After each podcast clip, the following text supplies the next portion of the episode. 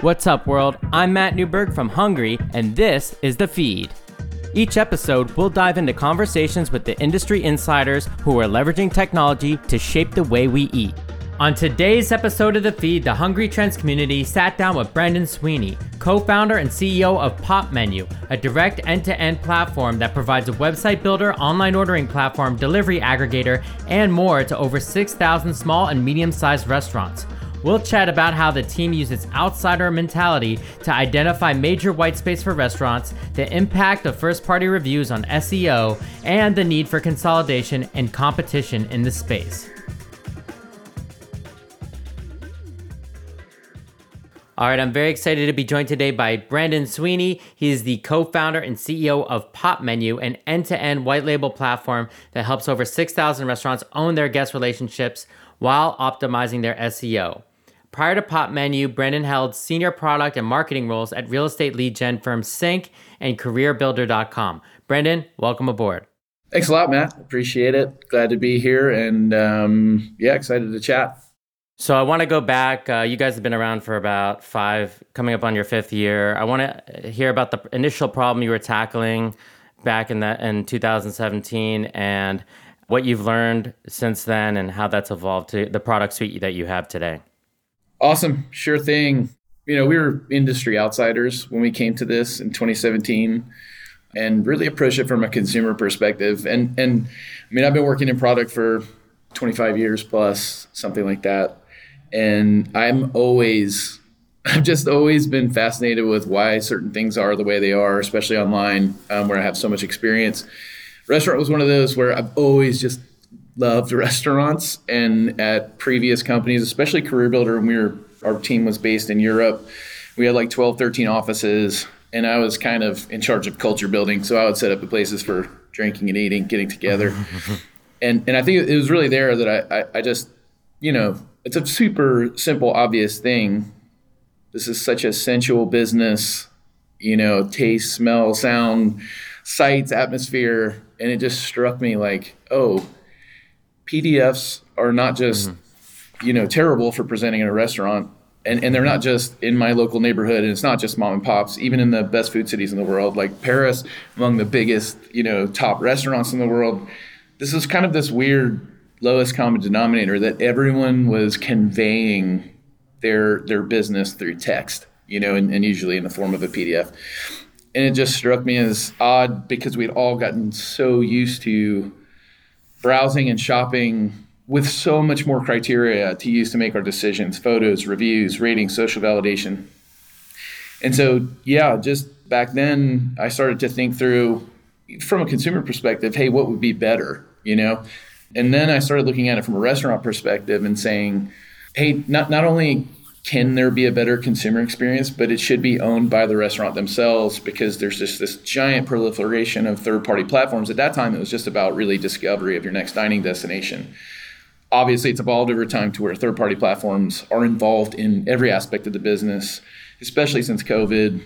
Off prem ordering has been just a huge part of that conversation. But we just started off with this simple idea that if restaurants can take more control over how they present themselves online back from third party platforms, if they can be dynamic about how they present their offering, their menu, their most underutilized sales tool that they have, hey, we think that's going to really work out, you know, for the restaurant. So that was the first problem we started to solve. And we weren't even hosting websites. We were just like, take this piece of JavaScript, replace your PDF with it, and you're going to have this awesome dynamic menu experience show up and it's going to convert more people who are coming to your website into visitors because it's so much more compelling when you have all this data in there.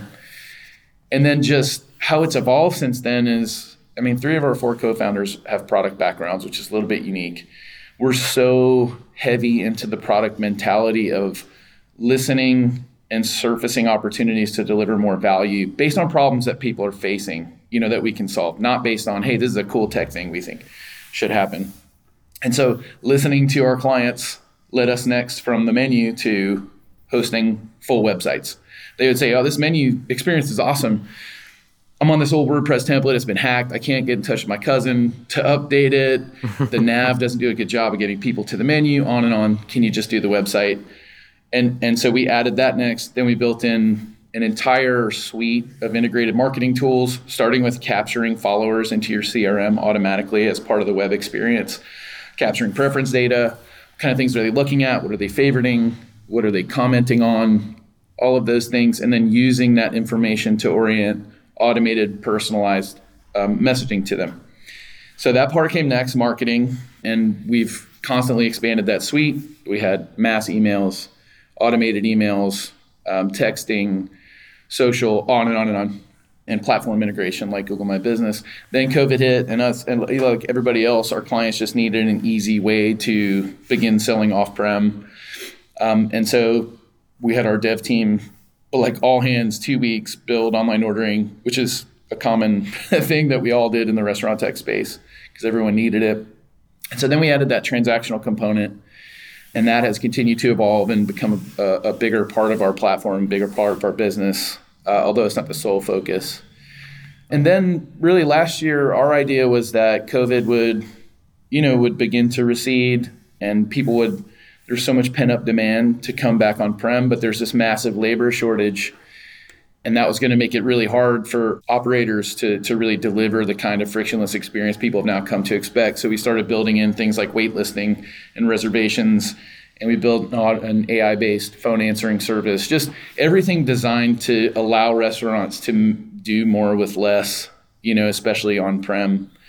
Um, and we just continue evolving the platform in that direction and, and kind of the, holistically, it's just the, the number one thing we hear from clients over and over and over and over and over is just hey can i not work with 15 20 30 tools? Can can they just come together? And this has been such an industry of point solutions. So we're just pulling everything together and not just jamming together point solutions but applying a lot of connective tissue to make the sum much greater than the parts and it really comes down to simplicity and control you know it's just we're trying to give them some control over their business, over the digital part of their business that they just haven't had, but also simplify it, you know, which is a big, big challenge, but it's one that we think we owe to the industry.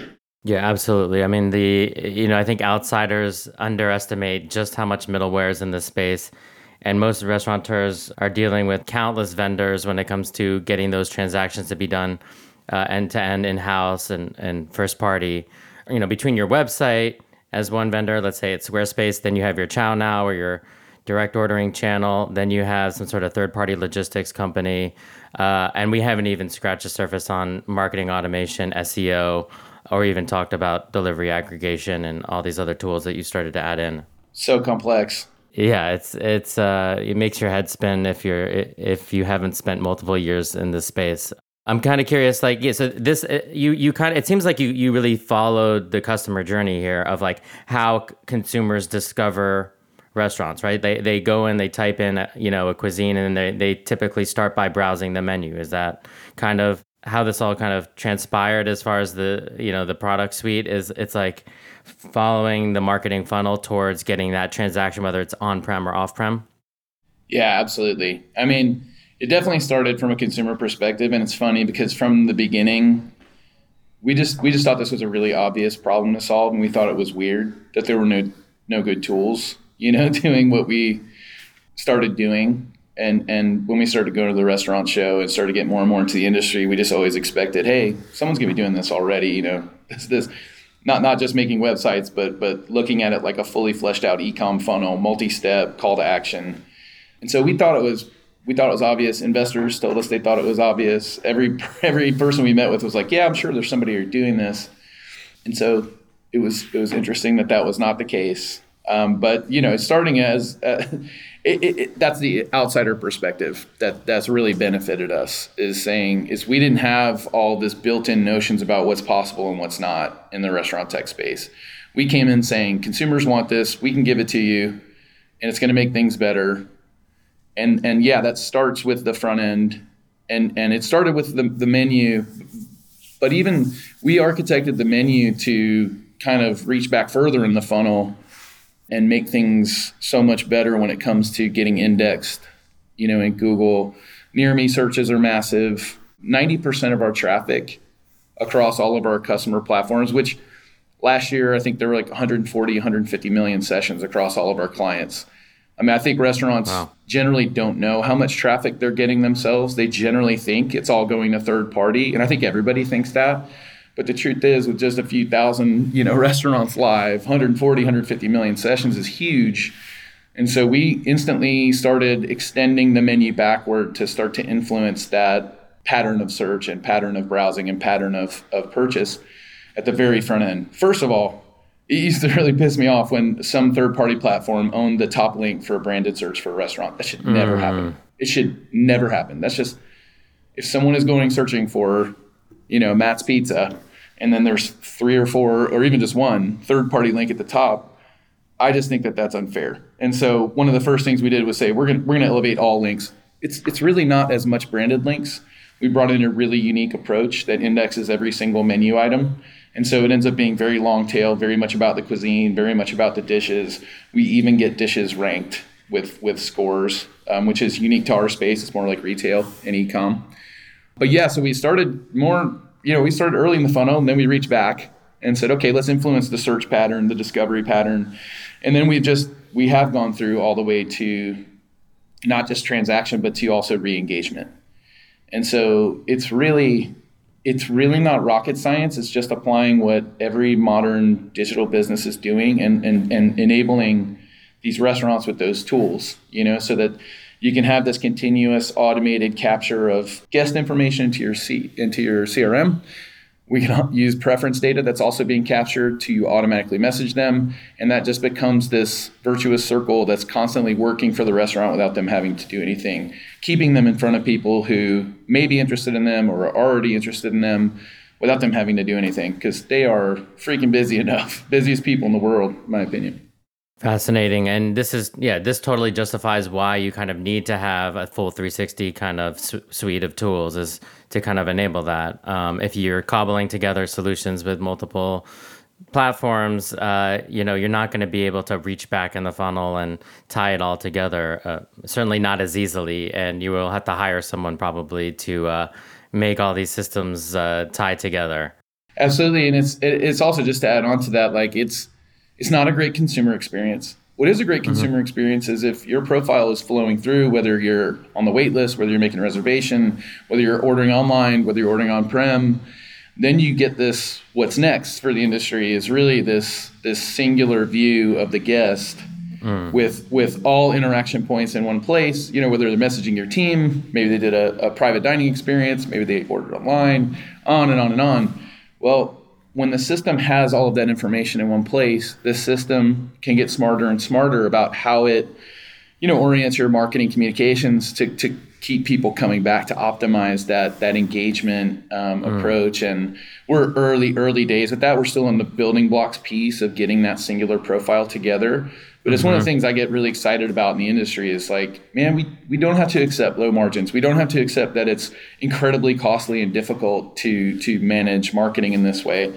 And, and the benefits when this thing is fully automated, fully running with all the touch points are just massive. It's just going to mean so much less time spent marketing. You spend and, and and figuring out kind of processes and optimizing processes on premise. Like that technology is going to make all of operating a restaurant so much easier. Interesting. So I think feel like what you're alluding to is like a customer data platform type of product where so Olo recently acquired a company called Wisely to, to do this. I spoke to an operator who's using it and it it's felt um, to me like my head was going to explode just thinking mm. about like data warehousing across uh, you know a first party app third party apps and trying to join very dis- very disjointed data you know you're getting like you know half of the customers info from DoorDash you're getting like full data from your catering form you're getting all these different sources plugged in here and they're trying to like essentially solve a murder mystery using That's all right. these different touch points. Yeah little bits of evidence from all these different places trying to put the picture together. That's exactly right. It's, it's just it's complex as hell to market any business these days. It's just there's so many channels, there's so much noise, there's so much out there. And then when you just add that with this is this is the busiest job in the world with that's been I don't even know if it's arguable anymore if they've been more affected, you know, by COVID than than any other space, especially the knock-on effects of supply chain and and labor. Just you know, all of those things together, even in the best of times, marketing your business properly in today's modern digital world super difficult. This has not been the best of times. It's been extremely difficult. And so I just like our analogy is Tesla. We just think of you know, we actually our head of product, Mike, is one of the co-founders. We have this picture he constantly shows at almost all of his talks, and it's like you have this Porsche. I guess mm-hmm. it's some kind of racing Porsche I haven't been in because it's super complicated. There's like switches and knobs and all this stuff, and it's like it, you, your grandma can't drive this car. You know, like it, it takes a real professional to drive this car. Then you show a Tesla, and it's like a lot of that's just happening automatically, you know, and it's really, really simple to drive and it has all these aids. And it's like we, we, we think of that analogy as the one we want to follow. It's like most of the time it should be on autopilot, you know, and, and sometimes you're going to want to go somewhere that's out of the norm and that should be just super, super easy for you. But we're not going to be satisfied until, well, we'll never be satisfied, but we're, we're really striving towards meeting the owners with this, this simplistic interface that's very, very easy to use. Because the history of restaurant technology has been hey, this is an industry where there are, there are, if there are 1 million restaurants in the US, then there are 1 million different ways of delivering hospitality. You might want to be high tech, you might want to be high touch, you probably fall somewhere in that spectrum.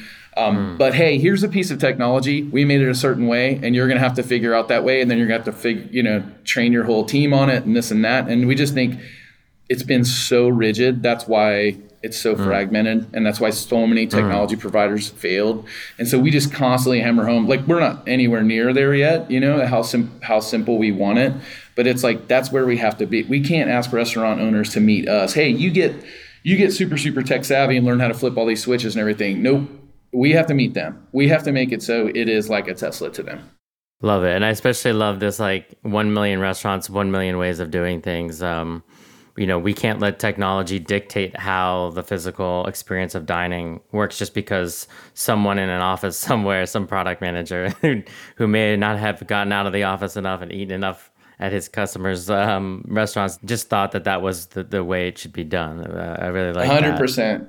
100% like super technically sophisticated people making software for for people who you know you don't get into hospitality because you just absolutely love technology that's if you do that's rare you know Absolutely. And, and and and so it's like you can't use yourself as the use case. You have to see and go yeah. on site and see how people work and see the whole yeah. and don't just look at your you know, you can't just optimize your screen. You have to optimize for the entire experience. Love that too. Yeah, that's a great one. Yeah, it just it makes me reminds me of like DoorDash yelling at its employees to basically do more deliveries. Um, which I thought was quite funny when they pushed back on that. I thought it was funny too. I'm like, man, I actually one of the first Ubers I ever took. I, I, don't know how long ago it was, but it was. It turned out to be a CFO at a Silicon Valley company. It was a mm-hmm. super nice car, and I was like, "Hey, is this your is this your full time job?" And he said, "Nope." But you know what? I get too far away from what it's like to to serve people, and I mm. do this he, he was like, I do this every weekend and a few nights a week, just just to keep that, you know, just to keep that real human connection. And so I love that, and I, I do think, hey, mm. if you have to go through the whole experience, you're going to know more. We've actually just opened a small restaurant in our building, like right oh, across oh, wow. the lobby from our office, and just getting it set up, going through all the permitting and, and equipment and build out all that stuff oh man, so much empathy that we get for restaurant owners from that. But but but from there, like we were experimenting with a few things on the soft launch, and our product team came away with literally 15 tickets in one hour. You know, of, of okay, this is how this has to change now that we're seeing it. You know, that this brand new concept in this in this real format. And so we really, really believe. I mean, we spend so much time with our clients with prototypes, asking questions, doing tests, you know, all kinds of stuff to kind of surface what what challenges we could drive value by solving. And, and we're taking it to that level where it's like let's have a restaurant too because we're going to learn a ton from it. It's just a small, you know, building restaurant, but it's still we're going to learn so we have already learned so much from it in just a few weeks. That's so cool. I, I really like that. Dog fooding your own tech. Yeah. Cool. We don't like to say dog fooding because it's real food. So we got to figure out we're food fooding our own tech. I want to dive in a little bit deeper into this Yelp functionality that you have on your site and kind of compare and contrast here. So, you know, from what I know, studying Yelp over its existence, it's really like held local businesses hostage saying, here's this page with all these reviews that you have no control over. And if you want to have more flexibility, if you want to start to bury some of those reviews, if you want to respond to these customers, you better pay up or yeah. this is going to just like impact your foot traffic. Uh, it's going to impact your business and we'll hold you hostage essentially. So you, what, I guess I'm curious to hear like, so you started by like digitizing menus. How soon did uh, the review component happen? And then uh, what sorts of restaurants are leveraging that functionality? Because um, I imagine like, you know, a Michelin starred restaurant is probably not going to be so into the idea of user generated reviews. And then, you know, how have you like kind of pioneered this idea of like first party reviews or maybe I guess within the restaurant space, this this clearly does exist, like you said, in, in the e-com world, but not so much in the restaurant space. Yeah, I mean that you just nailed it. It's like, hey, this is there for every other kind of business. You know, why why isn't it there for for restaurants where you have these direct reviews immediately on the site? And so it's actually it was part and parcel to the menu experience to start with, because we said, hey, we we want reviews to be a part of this. Like when you come to a restaurant you know website, click into the menu, click into a dish. We wanted reviews and ratings, social validation right there at the dish level. Well, we weren't, we weren't going to get that from any third party, Yelp, TripAdvisor, OpenTable, whomever. Um, and if we did, we would have to pay a boatload for it. So really, it was a matter of practicality that we said, you know, we'll capture reviews directly through Popmenu and and it's funny because it's kind of an undersold part of our platform that's actually huge because it does take so much control back. The truth is, we want to talk directly with the person who's giving us any kind of service. And being disintermediate disintermediated by a third party platform, you only do that when you have to. You know, you only do that when there's no other way to get your feedback across. And then it also creates these unnatural and kind of perverse incentives, like you described. Some of them, there are also these consumer ones, you know, where it's like some people just live to to bitch about restaurants. Like they just want to do these really big, complex things about this worst sandwich they ever had or whatever. um, and and that's you know that's all of that's really some of it's useful for discovery for sure. You know, and and and I don't talk about third party platforms as though they need to go away. I just feel like a, more control in the direction of the first party balances everything out and keeps everybody honest. And so the beauty of how it works with Popmenu is throughout the platform, there are all these opportunities for a consumer to provide a review, to provide feedback. And it might be after you make an order, it might be while you're perusing the menu. Um, we'll send you these automated emails. Hey, you said you love this dish, but you haven't left a review for it. Could you help future diners, you know, plan their meal? And so what happens is they enter that review. It goes it goes into the dashboard, into the, the owner app. They get to see it. Then they get to decide, do I want to show this on my site or not? And that's how everyone's website is. Like, you don't go to a consultant or lawyer's website and have to deal with, well, here are all of our terrible experiences. It's like, we're going to put our best foot forward. We're going to highlight our best experiences. So, the interesting thing we found is when we've opened up this first party, easy utility for capturing reviews, it does end up taking control back from the third parties in that. Mm. And, and I don't have, we haven't done a mass study on this lately. Um, we, we, we did a while ago, but just anecdotally, I've seen many, many restaurants where they'll have, you know, they'll have been on, on Yelp for like 10 years and there might be, you know, 150 reviews or something like that. And then I'll look at since they've launched with with Popmenu in six months, they might have double those reviews.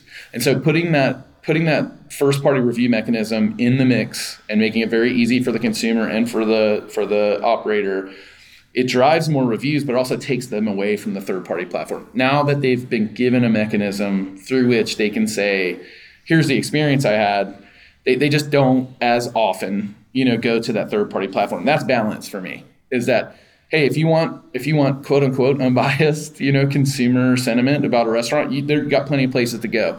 If you want to see what people have said, you know, who are fans of the restaurant and and specifically about certain dishes, you can get it right there at the restaurant too. And so for me, that's balance, and that's the kind of thing we we work towards.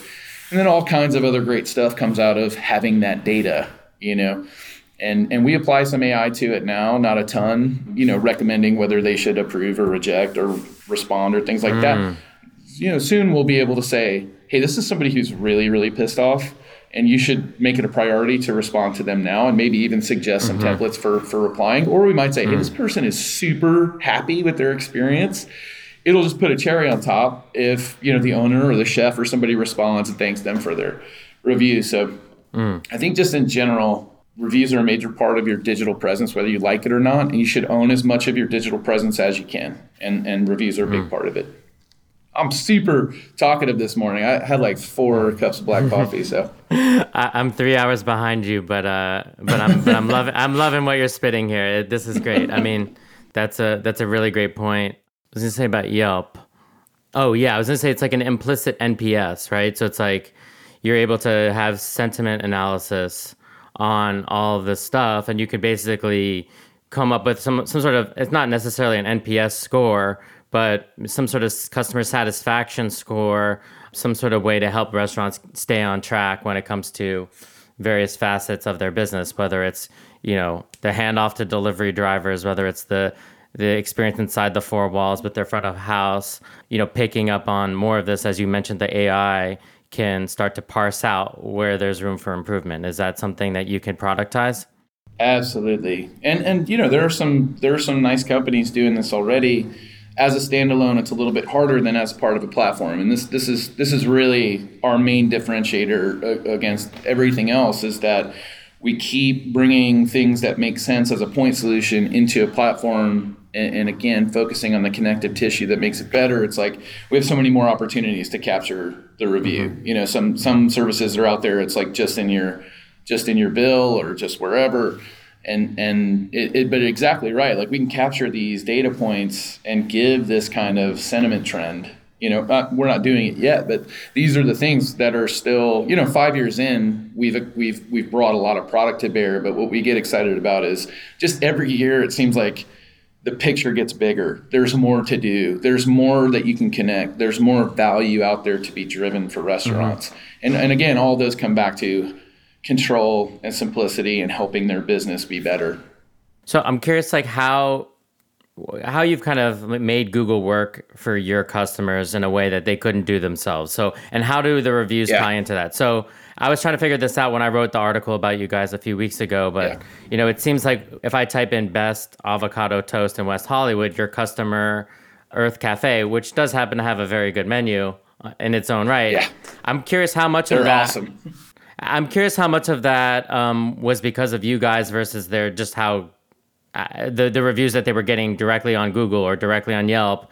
How much of this is influenced by what you're doing and what that looks like as far as the customer journey after you type in best avocado toast and go ahead and maybe save it and put in your email address to save it for later and how you can kind of start to own more and more of that funnel.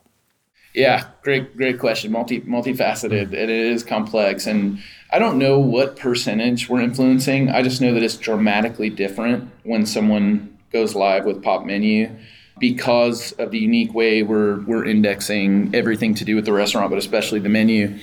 And so one is just every single you know every single dish is giving you a vote for you know some cuisine type or or some ingredient or whatever people might you know, search near me. So you did avocado toast near me. And so the fact that maybe Earth has four or five, you know, versions of that and all of them are being indexed.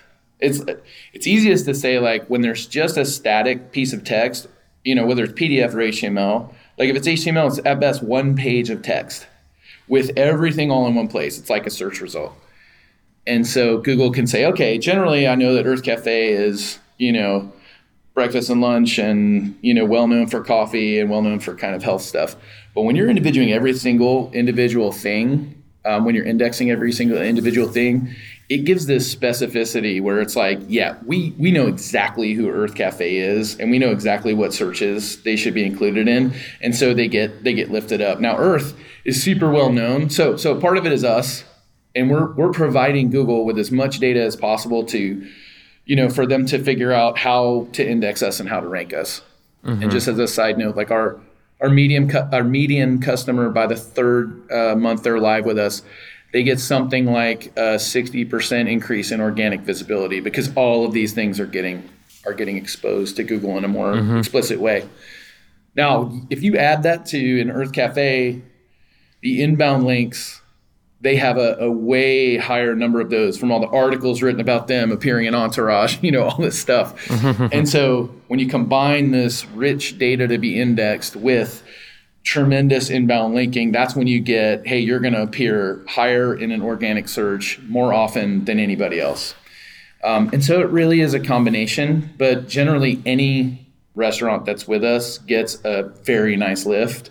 Um, the ones that have you know a lot of attention from other sites get get a massive lift. Um, we've seen some that'll get five x you know increase in in mm in natural search traffic, and that's because that combination is so powerful. Interesting. And then that answer. Are, I think yeah, you had like a yeah. couple other. well, the, fo- the, the, the follow up is like, okay, so you're increasing my visibility um, by providing more data to Google because you have each individual dish kind of on its own site that's you know tagged with the, its location, and Google's more aware now as opposed to parsing through yeah. a blob of uh, of HTML on a single page. Right. But now, now once the customer arrives there, they can take a number of actions to sign up for a mailing list. Like a, a modal pops up. Mm. Telling you, hey, subscribe for deals, or I don't remember exactly what like your default is, but something like that. Yeah, or become a hit, VIP. Become a VIP, and then there's another one where it's like, you know, I can I can essentially favorite it or save it for later, and then maybe yeah. like in a day or two, it reminds me. I mean, this is all somewhat new behavior. It's almost like uh, read it later for restaurants. Um, and I know I yeah. actually do this myself with like Google Maps, and a lot of other restaurant freaks are also like constantly like saving things to their Google Maps to like remind yeah. themselves, okay, when I'm in the mood for this, like let me let me remember this sushi place or let me rem- remember this hole in the wall taco joint or whatever. Yeah. Talk to us about like after you've been able to like let's say capture intent what are you able to convert as far as transactions, whether it's delivery or clicks? Uh, it's a delivery transaction or it's someone coming into the restaurant to actually try the meal. And what are you able to do to like close the loop there? Yeah, great, great question. So, I mean, the, the, the first thing that's available there is that because we're so specific about what gets indexed, we can be more specific in what gets presented in return for a search. And so when someone says avocado toast, we can put them directly on the dish, you know, for avocado toast versus just dropping them in a menu, et cetera. Right. So that already puts them further in the funnel based on their intent. So that's part one. From there, they're able to interact with that dish in a number of ways. They can say, I've had this, I've loved it. So popping is something we created and we haven't really talked about it a ton. It just happens naturally. People get it. It's a rating system that we're building. It's it's a means for building a preference profile, things like that. But really, it's just kind of a it's a social validation for what are the most popular dishes that you have, you know. And so you're able to pop a dish and say, I, I had this, I loved it, I had it, I liked it, it wasn't for me, or remind me later. Um, and so all of those are just ways we can capture preference, mm. you know, and intent from from people coming through. You can leave a review um, and and you can um, create a profile. You know, you you can, you can save yourself as a follower um, so that you can get you know offers, deals, things like that from the restaurant. So there's just multiple calls to action, multiple ways that that restaurants can kind of you know start engaging with with people who really like or really interested in their their their restaurant and their dishes pulling it all the way through to orders is something you know that we're working on now so that so that we can show people re- really one of the tough things for restaurateurs is hey am i getting value out of this technology? And, and ours has gotten now to a point where it's pretty complex you know and, and for them to understand everything that's coming that they're getting out of it we need to do a better job of coming to them and again providing this simplistic look at what are you getting a very simple thing that we're doing is is turning on uh, that, that we're working on is is you know hey if an, if an online order comes in and we know that they were an organic, you know, natural search visitor, and we know that maybe they saw two or three emails before they ordered, or they saw a text, or this and that. We, we're, we're going to start pulling that through into the specific order you know, and, and start showing more of that, like, hey, here's what you're getting from natural search. Here's what you're getting from these automated emails. Here's what you're getting. And so we haven't because we only built the back of the funnel two years ago, we haven't pulled the visibility, the attribution, you know, of the platform. Like how, how are we influencing it, um, influencing a purchase to the degree that we're about to. And that, that's when it get, again, that's when it gets really interesting is when you start to give restaurant owners this means for understanding, you know, hey, I'm getting all this from natural search, but not so much from my email. Maybe I'll run a few more campaigns, you know, things like that. You just, many, many more criteria you can use to kind of be smarter and smarter about your marketing. Again, mostly the system's going to be doing it, but but also just bringing that to the owner so they can see and make some decisions is we're super keen to do that. Got it. And you and you also offer services to these uh, small business owners to kind of help them better templatize those kinds of automated emails and text messages and there's also the photography component. So you can speak a little bit to, to the services. I'm curious to hear more about that as well. Sure. There, there, there are some there's some feature functionality built into the platform for all our clients, like messaging packs. You know, kind of building campaigns out for them that might make sense. March Madness stuff. I'm sure a ton of them are being executed right now. We did a lot of you know Thanksgiving and Christmas campaigns that are just packaged up and built in, where the the, the operator just has to say activated or not. Um, and so that's in our normal product. We also have a service called Boost that just sits on top of our normal platform and provides an extra level of, of content really for social posts and for email. And and what we found is that yeah, marketing freelancers and agencies have just made it so complex, you know, for restaurants. They're, you know, hey, you have to figure out your tone and your brand and this and that. And it's all, they make it really, really complex. And it's like, man, this can be really simple. You can just put food pictures in front of people, you know, a nice message about your team, a nice message about an event, this and that. It does not have to be that complex. And so that extra layer that sits on top of our mm. platform, it's kind of like SaaS in that we have automation, we have people. The big difference between all of it is just content. And and so it's actually what we found is we've been able to reduce people's marketing spend massively, but increase the the um, productivity of it and the measurement of it in a way that kind of your average freelancer or agency can't. Um, and even if they can, they charge a lot more for it. And so we just think those things are are no brainers. And and mm. Boost has been picked up more and more and more. Where I mean, we're selling record numbers of it every month. Just because people start to go, why would I pay somebody two, three, five, seven thousand a month for a few social posts, for maybe a WordPress template update, when I can have someone who's doing very specific, very concise, very easy marketing messages for a fraction of that cost in conjunction with my technology. And so I mean we just keep putting more and more in there and, and again more and more will get will get automated as we go too. Yeah, I'm I'm also curious like how much, you know, what what's your sweet spot from you know the customer the customer base that you're targeting as far as the, the number of units? I'm, i know it's it's quite fast as far as the you go from single unit all the way to some restaurant chains and virtual brands but i'm kind of curious like as a product person how you go about categorizing these various uh, personas and use cases here and making sure you build an end-to-end solution that works for all of them however complex or simple it needs to be yeah that's a that's, that's a great question i mean at least 80% of our client base is single location. And, and, and, what you find is like single location, independently owned businesses need the most help. And, and so we focus on them the most um, because we can drive the most value for them. And, and it's funny because going upstream in this space means doing less. It's, it's less about, you know, the giant chains don't want a, a, fully fleshed out, fully complete product package. Mm. They want something pretty skinny that they can connect with all these various integrations. Um, mm-hmm. Um, so we're not as I mean we have some you know some we have some large groups and we have some large uh, multi-unit operators on board. The product is not oriented to them. The product is oriented for who needs the most help, and so we focus the most on what does the single location independent operator need because if if we do that then anyone else can use it too now they might not mm-hmm. use all of it or they might be more keen on certain integrations, things like that. But if we're serving them, we can serve anybody. And they also need the mm-hmm. most help. And we also have the most personal kind of passion for them. You know, that, that it's like we feel like they've been screwed over by technologists forever, whether it's, you know, freelancers or third party platforms or whoever. And so we we love digging in on this idea that we can really help kind of kind of balance that out. The great thing mm-hmm. is if we do that, Then when you get into what would be kind of the business sweet spot for us of like 10, 20, 30 location hospitality groups, then it's just a matter of another layer of managing the multi-location and some of the complexities there when it comes to mm-hmm. the users or to the menus. That's easy.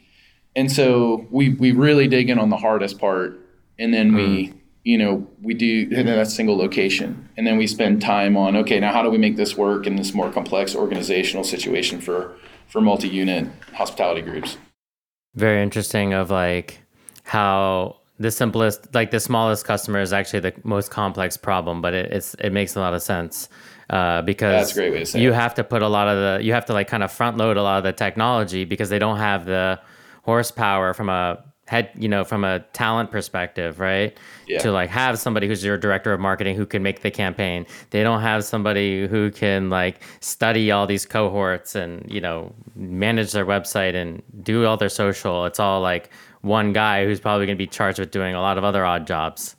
So uh, that's, that's, interesting i mean it's absolutely true. And, and, and what's interesting is it, oh, after the past two years doesn't matter where you sit in that from single location to you know thousands of units everyone has to do more with less. Mm-hmm. everyone has to do more with less. Just sheer numbers of people aren't available. And so but but still the single location is definitely affected the most needs the most help. We care the most about them. I'm not ashamed of that. And, and we spend the most time trying to take care of them. I want to transition into uh, the topic of M&A, both at Popmenu and broader, but starting kind of with Popmenu kind of the aha moment. I, you know, you guys were on my radar last year when you raised that big round from Tiger. And I'd always thought of you as kind of like this interesting concept of like first party reviews.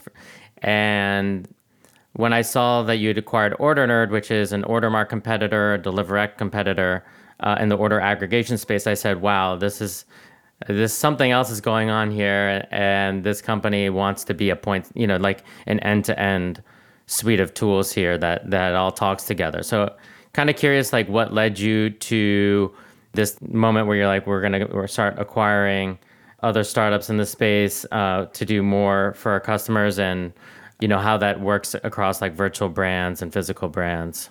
Yeah sure. We, the OrderNerd team made that super super easy. They're local.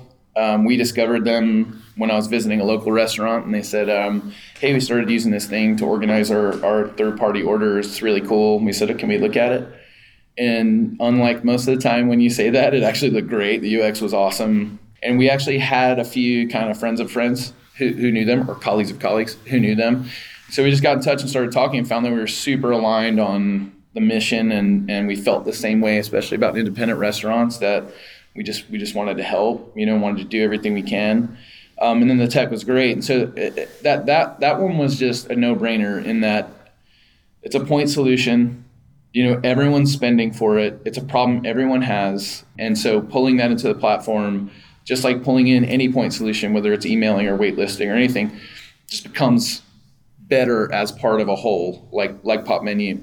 And so that one was an easy one. Our, our team in previous lives has done a lot of M and A, and and you know we've been on both sides of of of that picture, and and we're comfortable with it.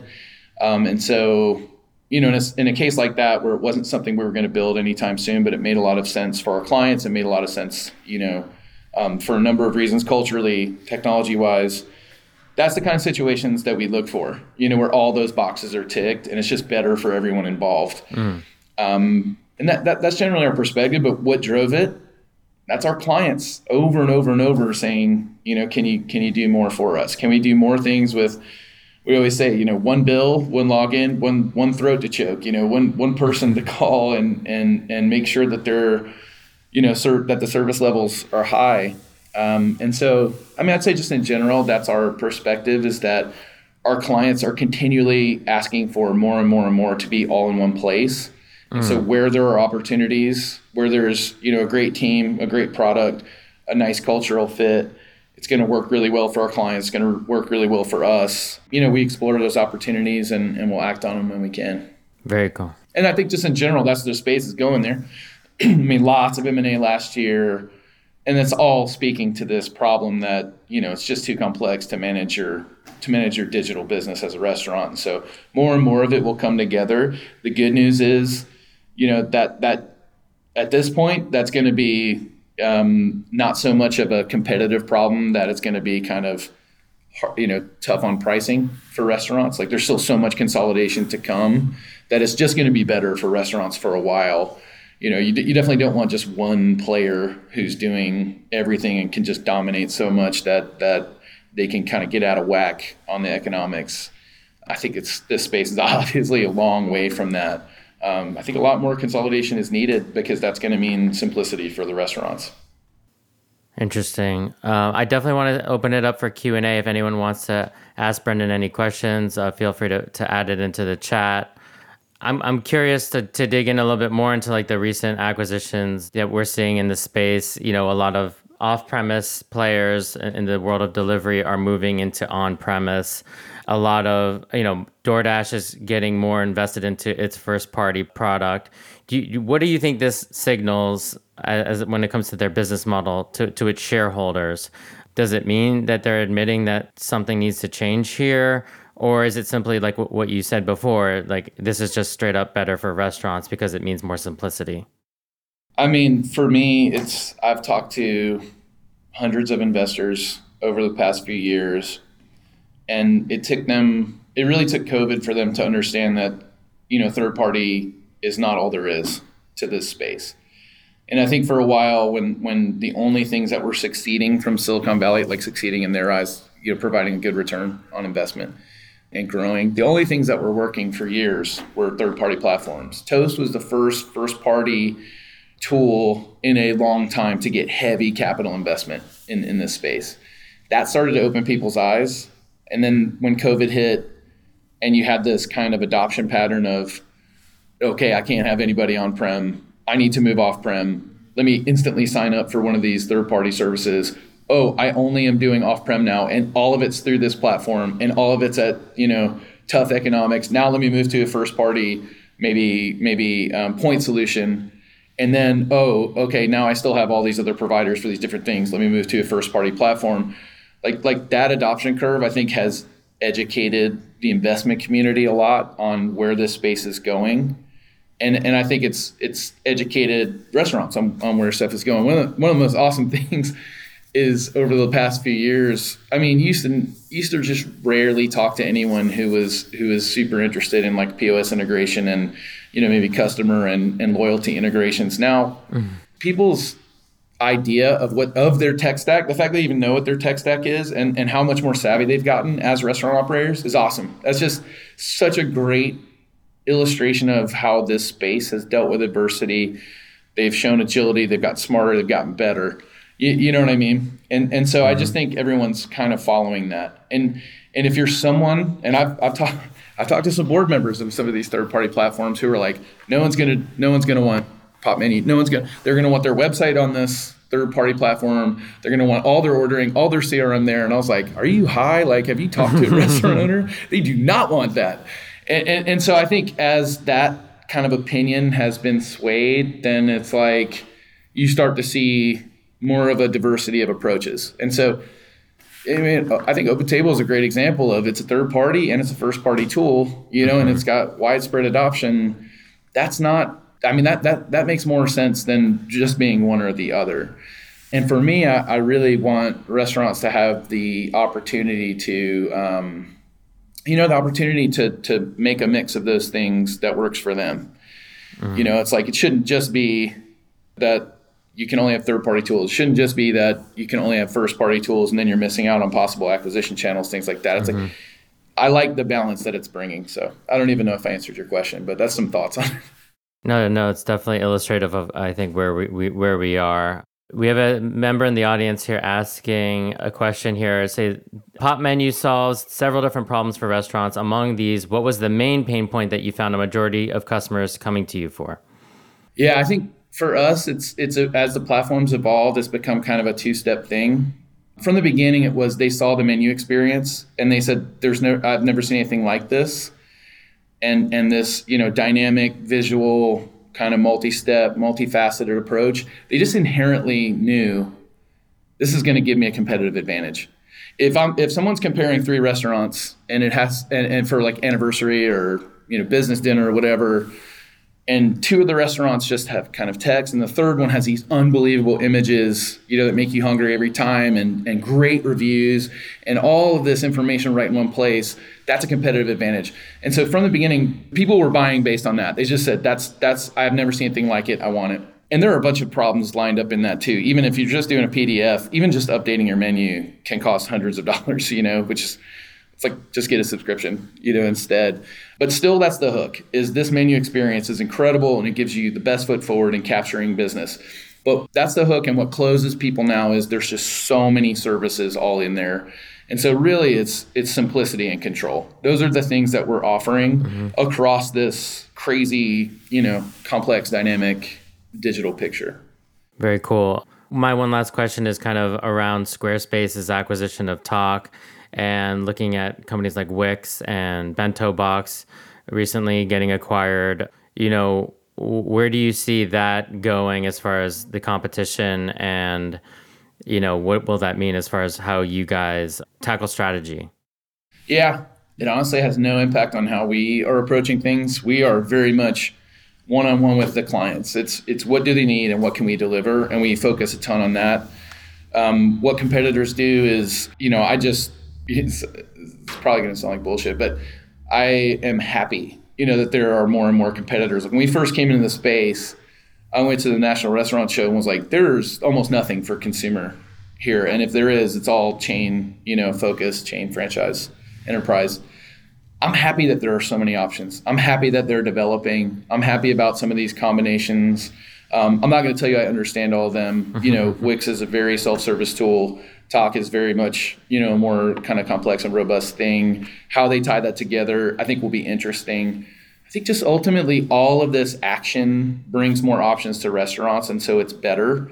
Um, but it doesn't change what we do. It doesn't change how we approach the problem. We know that we can just focus on, you know, talking with our customers, uh, surfacing uh, points where we can provide value, providing that and continuing to build this out and going on this mission of simplifying it for everybody. And, and we'll be fine regardless of what else has happened in the industry. But I think the industry is better and healthier overall if there are competitive options that are providing them better tools, you know like like people in retail, people in e-com, they got a billion things to choose from. You know, am I going HubSpot? Am I going Salesforce? Salesforce is an investor of ours, so I'll just say they're going with Salesforce they just have all of these options and, and that's a luxury that restaurants don't have. They just don't have all of these mm-hmm. you know pos is the main thing where they can say i've got a bunch of choices here and i can dial it in based on how i want to do my business. But for everything else it's just not like that. And so i do get excited about you know some of these solutions that are really unique like a Tock or a Wisely having you know more more of a platform to kind of do what they do. Um, and it'll be interesting to see how it goes but i just think in general it's better for the restaurants Awesome. Very well said. Um, this has been a real pleasure diving in with you, Brendan. Thank you so much for taking the time. I'd love for you to, you know, plug away on both the customer side, if you want, uh, if people are interested in getting started as a restaurant, how they can get started, and then maybe if you want to promote uh, some of the openings that you guys have, how they can, if people want to go join your team, uh, more a little bit more info on that. Oh man, I should have written down some of these URLs beforehand. Our website, get get.popmenu.com really would cover everything for you. I, I, think if you're interested in any of what I've shared, the best thing you could do is get a demo. Our team is so great at taking what is you know a really complex product and sharing it in a in a really digestible way and focusing in on your you know key issues. And so that's get.popmenu.com. And then our our careers page is there as well. We're hiring a ton. Um, we almost tripled the team last year. Um, we still have a lot of a lot of folks to add to get where we're going to provide the best solution possible to the restaurant industry. We love people who are passionate, like we are about it. In fact, the number one ingredient, and you know, passionate and capable. Like, come come on board with us. It's a it's been an incredible journey. Um, it's been super rewarding. You know, when we when we come through something like COVID and get notes from hundreds of restaurants saying they, they wouldn't be in business, you know, still without us, that's just uh, that just fires us up more. You know, that just gets us more passionate and emotional about delivering what we what we're capable of to restaurants. And so we'd love to have as many great people as possible uh, on the train with us. Are you guys fully distributed, or is it uh, is everyone back in the office here? I mean, we we were remote from day one. Actually, we're like two years ago, we, we opened this office that I'm sitting in on March 1st, 2020. Perfect timing. closed it two weeks later. Um, but we were equipped for it because we were always remote. And now, I mean, we've expanded our office a bit just because our team wants more and more time to come in and collaborate. But like, we don't care. You know, if you're remote, if you're in the office, if you're doing a hybrid, what we care about is results. You know, delivering value for our clients. Um, are you great for the culture? Those are the things we care about. And so I want to access talent wherever it is. And so we'll consider people anywhere. We've got somebody in the Netherlands. You know, we've got we've got folks all over the place, and we continue to grow that out. Awesome. Well, thanks again, Brendan. It's been really fun uh, chatting with you, and uh, uh, we'll talk again soon. Thanks a lot, Matt. Appreciate the time. Thanks for tuning in. If you like what you hear, please hit subscribe wherever you're listening to this podcast. And if you're curious to get a first hand look at the cutting edge of food and tech, check out hngry.tv. That's hungry with no U, where you can join in on live conversations like these or sign up for the free weekly newsletter.